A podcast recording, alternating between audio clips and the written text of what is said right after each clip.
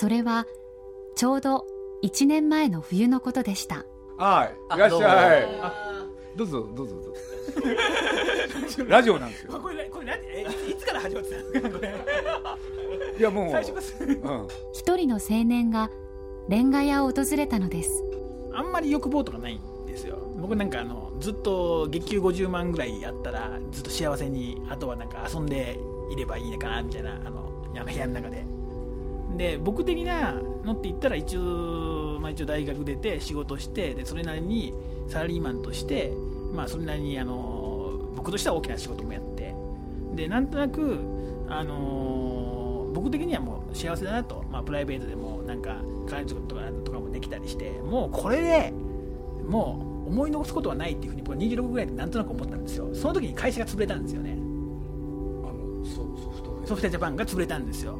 でその時にあ僕はもうこれからなんかもうおまけの人生だとか思ってでそれでなんかあの他の人のなんかねなんかなんか他の人をもっと幸せにする会社を作ろうというのでドワンゴを作ったんですよ。でどういう人を幸せにするかって言ったらあの僕と同じであのネットにはまりすぎていて人生を見失っているあの優秀なんだけどもうこの子の未来暗いなみたいな子が働ける会社を作ろうと思ってドワンゴを作ったんですよ。だから僕はあのあの基本的にはなんかそのもうおまけの人生だってところからスタートしてるんですよね。でそれから続いていてでそれで僕が何をしたかって言ったら会社とか何をしたかって言ったらそういうあの人生を踏み外したあのいわゆる廃人と呼ばれてるあのゲームばっかりするゲーマーですよね。そいつらをあの全員クビにしたんですよ。あの働かないから。僕はその時点で人生見失ってるんですよね目的を。ちょっと待ってくださいあのね。はい。なんで26で完結なんですか？その金髪の青年は不思議な人でした。えーっとですねあの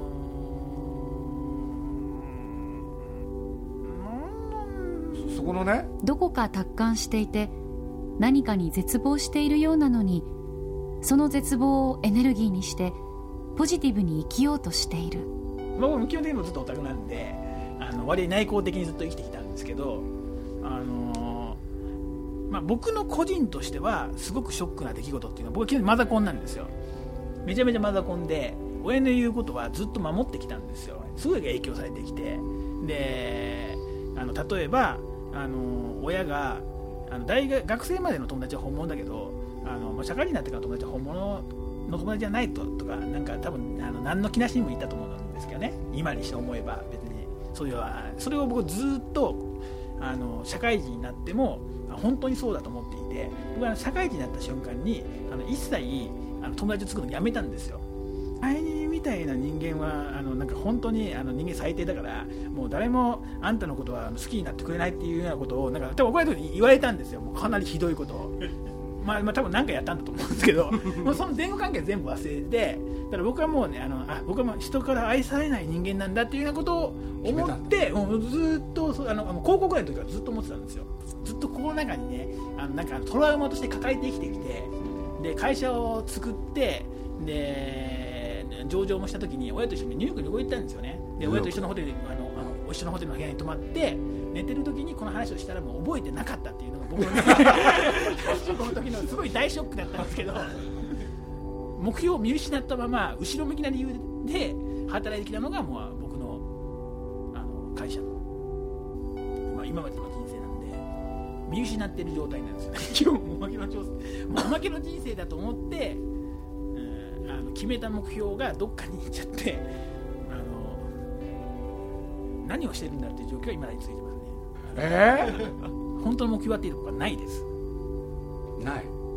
相反する矛盾したベクトルを2つの車輪にしているような。みんな同じ戦法を使い始めたりだとかどんどん1個の回に収束し始めるんですよ。で僕が作ろうと思ったのはそのニコニコ動画でなんかあのコンセプトっていうのはあの収束しない集合値っていうあの あのことを僕はあのあの社内のエンジェルとかにあの話してたんですけどもあの何かに向かってあの収束するようなことっていうのはできるだけやめようと。常に揺れ動く。生命体ですね。生命体。僕らが作りたいのは生命体であって死骸じゃない。生命体を作ろうと。そうですそうです。その夜レンガ屋を立ち去る時青年は誰も予想しなかったことを言いました。プレイしてるのは実はもう人間じゃない。ですよね。そういうのってよく見てると。人間にただのそれのあの構成するパーツであってどこまで生きるかについては悲観的なんだけれどもでもできる限りやってみよう。まあ多分ねそれはねそうなっちゃうんですよ。多分人間の時代っていうのは終わっちゃうっていうのが多分対極的に見た時の今の歴史観だと思うんですけどあのーまあそれの第一歩が Google だとしたらその第一波では人間が勝ったっていう歴史を作れたら面白いなと思うんですよね。もうジブリに入社できないですかね。日本語動画とかってじゃなくてなバイトかなんかで。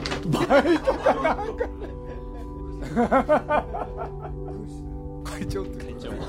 会長。こ れ会長なんだよ。ジブリで働かせてください。その場にいたみんなが驚きました。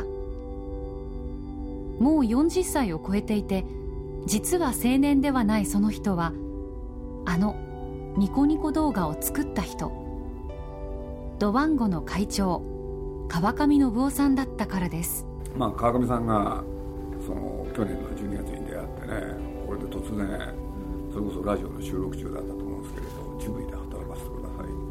これで僕ねそれ聞いた瞬間ねまあ今だから本当の気持ちを言うとねちょっと羨ましかったんですよ。羨ましかった。でなんでかって言ったら僕の中にねどっかにそれがあるんですよね、うん、だから僕なんかは思ったのは世が世ならあの僕が今若かったら同じようなこと自分もするんだろうなっていう気分がどっかにあるんですよ。わかるもん。ここじゃないそうじゃないとこ行きたいみたいな。でも本当にみんなを驚かせることはその後に起こりました。川上さんは年明けの1月5日から水曜日だけはドワンゴの会長室で仕事をしてあとは毎日朝10時にジブリに出勤。プロデューサー見習いという肩書きのジブリの名刺を持ち若いアシスタントプロデューサーたちと机を並べてこの1年を過ごしたんです。スタジオジブリでやられてる時とそのドワンゴでお仕事されてる時全然違うような気がするんですけど何が面白いと思われてるのとか？まあ、すすごいジブリの面白いんですけど、はい。制作会社のジブリで僕は別に制作とあの言えるようなこと何一つやってないので 別にそこはあのただいるだけなんですけど、うん。まあでも面白いですよね。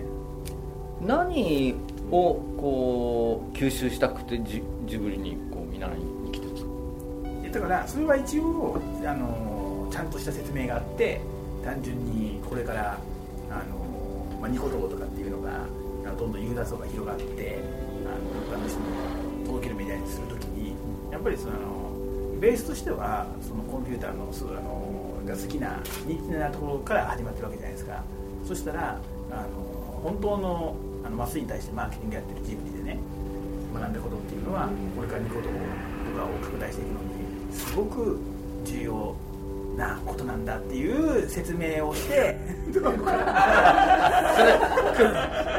ゴンやったらドラゴンに対してそういう説明をしたわけでしょほ本心はいやいや現実逃避でしょ確実に現実逃避現実逃避でしょスティーブ・ジョブズが亡くなりモバゲーガー・ベイスターズを手に入れる激動の年に川上さんはなぜ1年間ものんきに鈴木さんのもとで働き続けてきたのでしょう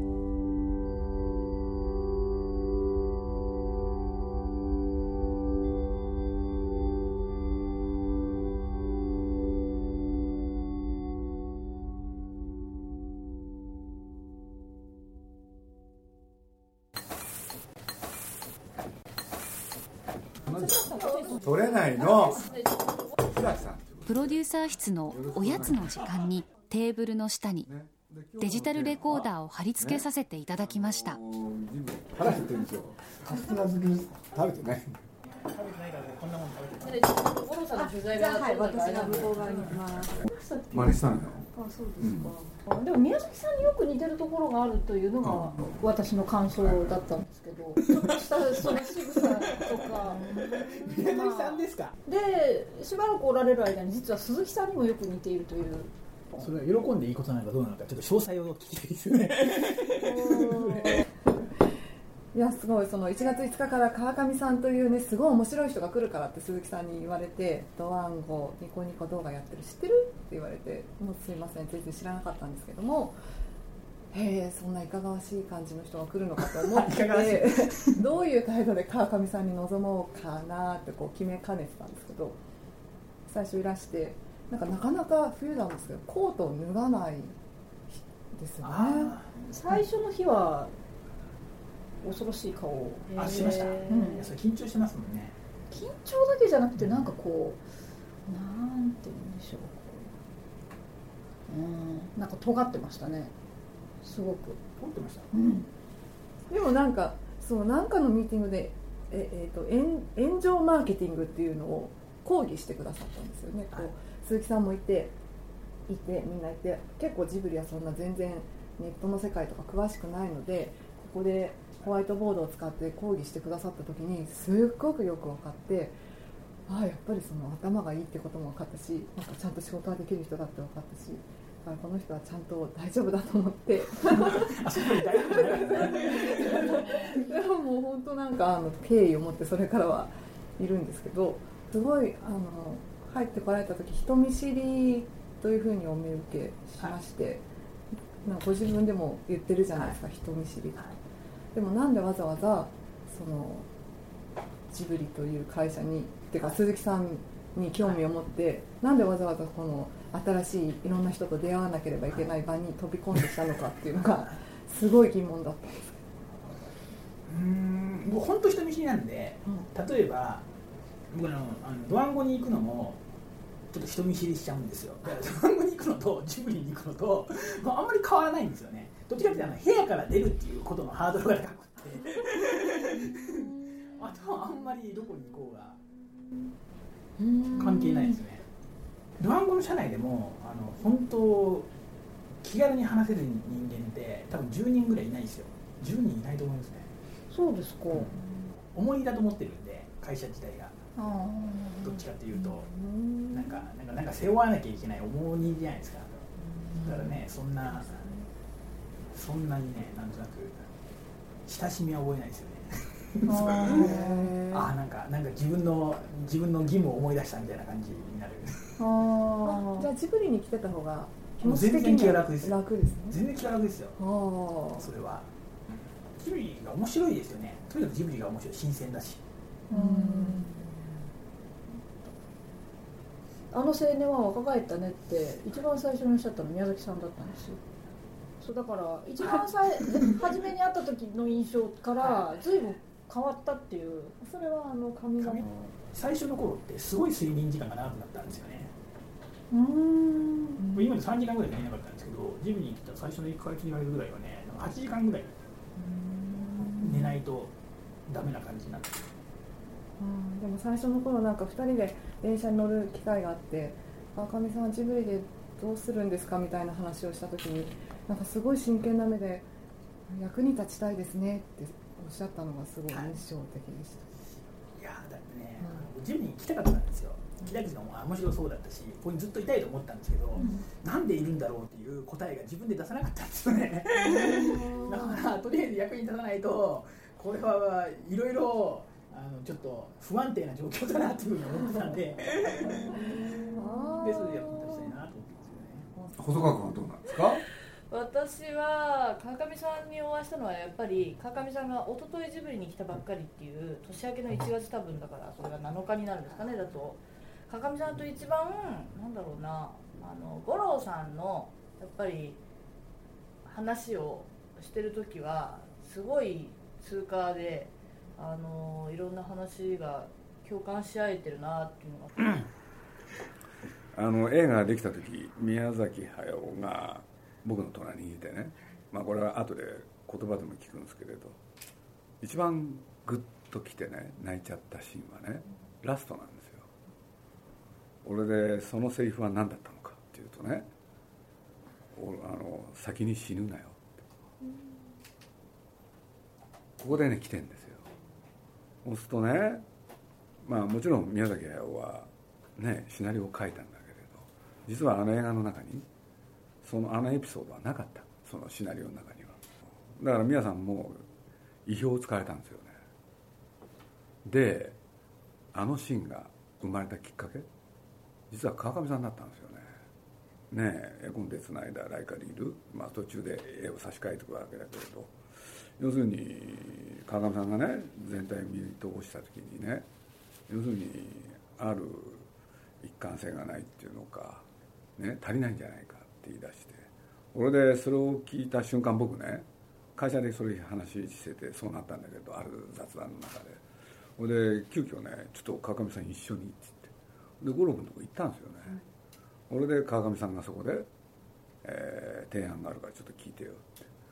あの写真を撮ったエピソードをあそこに入れるそうそれが一つ面白かったですよね。うん。でこう鈴木さんがまあ幸せで楽ちんですよね。川上さんがいてくれると。前は鈴木さんがまあ結構二役というか厳しいこともいいこうこう眺めることも言ったりとかしてるんです。厳しいことを言うのは川上さんが 結構今回の、えーと、今うまくいってるから言えますけど KDDI さんとの打ち合わせとかなかなかこう着地する前に時間がかかって、うん、それ川上さんが結構こう一刀両断の発言をこうパンとかって言うんですけど、うん、そうするとあの向こうの打ち合わせの相手とかもすごいベテランな人だからとかってかなんかか打ち合わせが 打ち合わせが終わった後なんかそう川上さんをこう結構睨んでたりとか見たい見たい。睨んでるところ。なんかやっぱりそうその人はやっぱり打ち合わせだと川上さんを意識してくるんですね。これだったらきっと川上さんはきっといいんじゃないかみたいな。そこのやり取りがすごいおかしくてデザイナーの人とか多分そういうクリエイティブ関係の人とかは多分その多分こう藤巻さんもおっしゃったと思うんですけどすごいまあ楽しかったっていう表現じゃないかもしれないんですけどなんかすごい川上さんといろいろやり取りするのが楽しいとまあ、うん、うん、なんかそういうような表現を言ってくださってたので、うん、向こうも真剣になって川上さんとぶつかっててで鈴木さんはすごいいい人になってて あのそうですよね、まあ、あの川上さんすごい。いい人ですよねゆるいとかあのなんか優しいとか なんかそう。いろんな意見を聞いてますよ。そう。うまくだから打ち合わせがまとまって、うんうん、もうその前半とかは川上さんって本当にストレートですよね。物言いとか本当に歯に歯に衣着せぬ言い方なのであの誤解がなく伝わる相手に、うん、でもそれは辛い厳しいことも いいこともすごいストレートに伝わるんで。結局言っちゃうんで。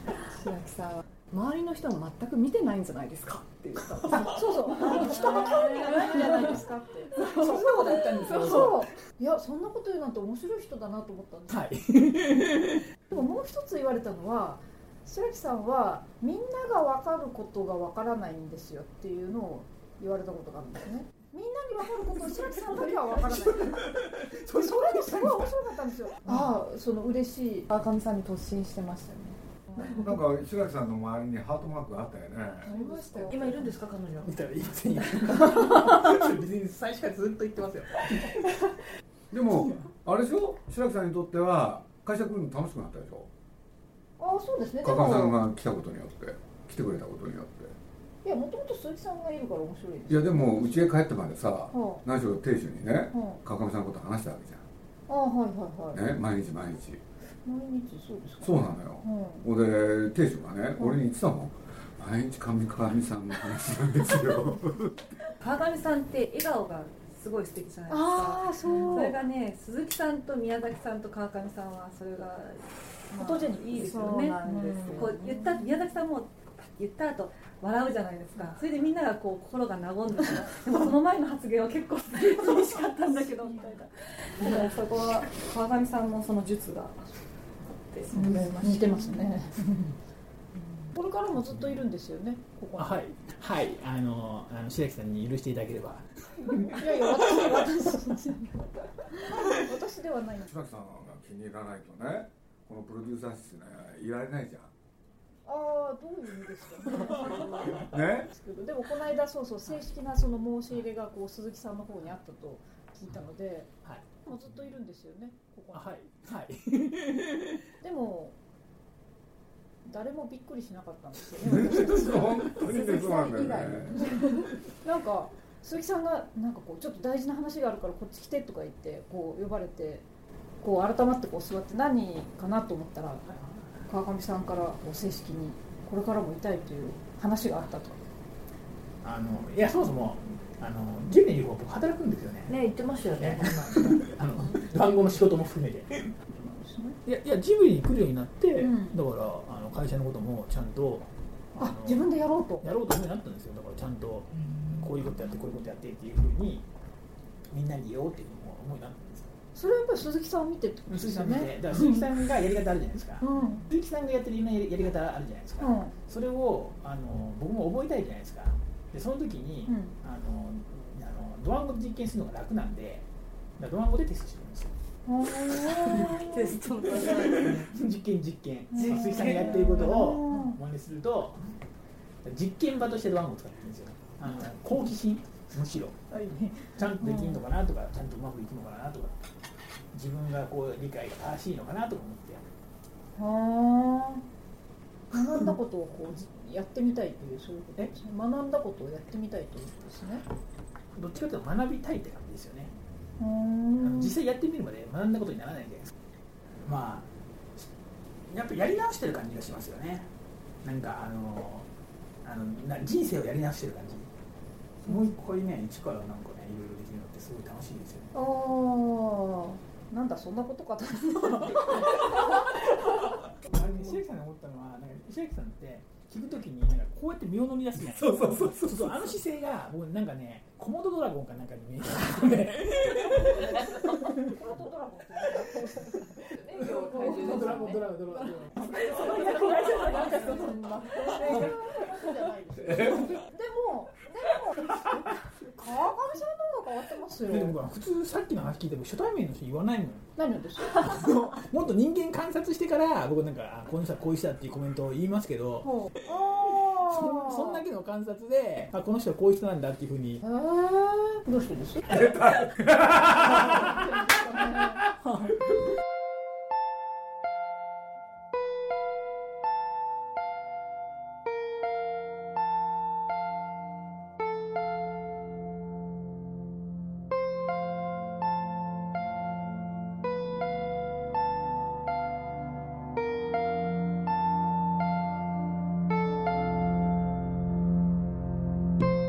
からないものを分かるものに置き換えるのは川上さん好きなんですよ。そうですね、そうですね。分かんないものが好き。目的があったらダメなんですよ。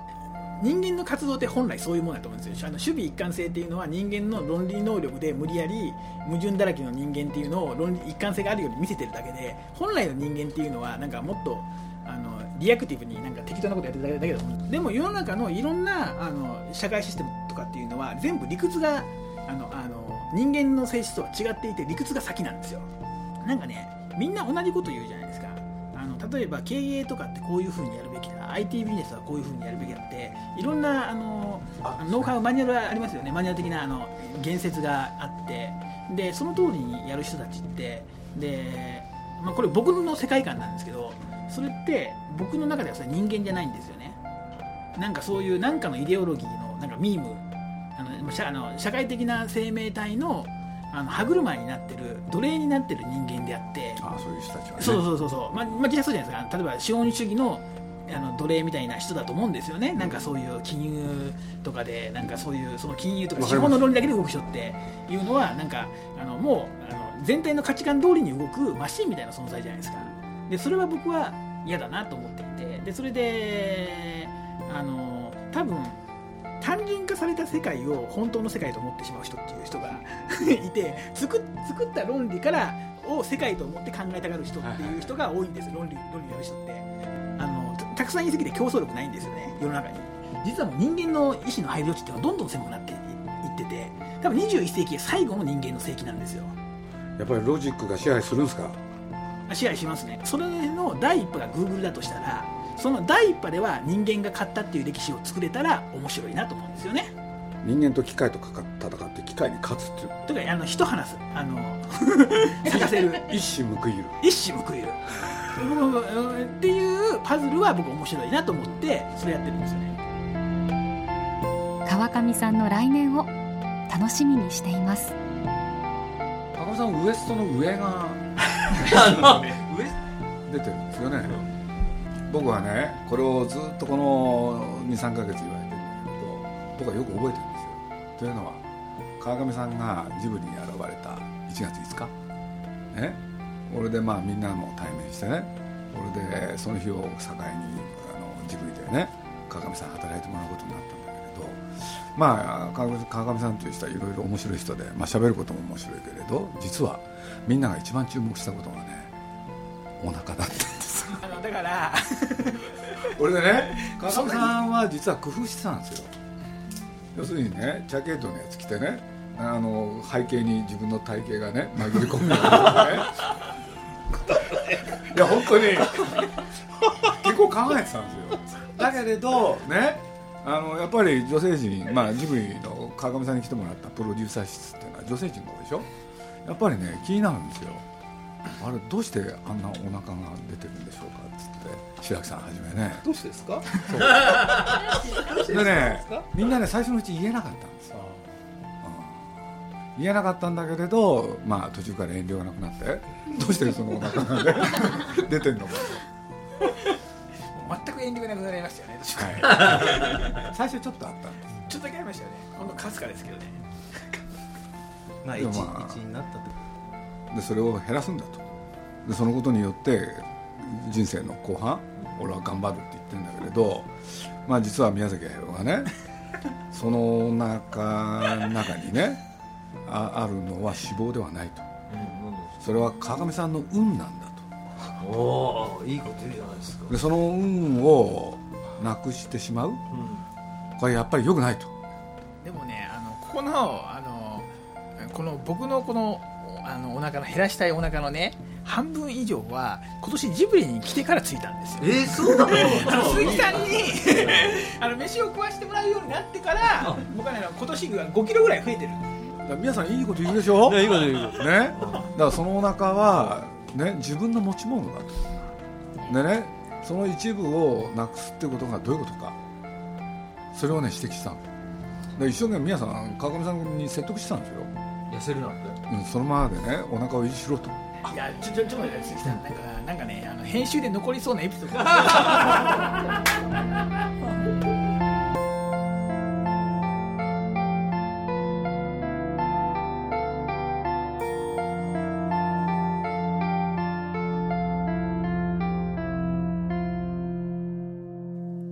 鈴木敏夫のジブリ汗まみれ。この番組はウォルト・ディズニー・スタジオ・ジャパン。JAL 街のホットステーション。ローソン。アサヒ飲料。日清製粉グループ。立ち止まらない保険。MS&AD 三井住友海上。au の提供でお送りしました。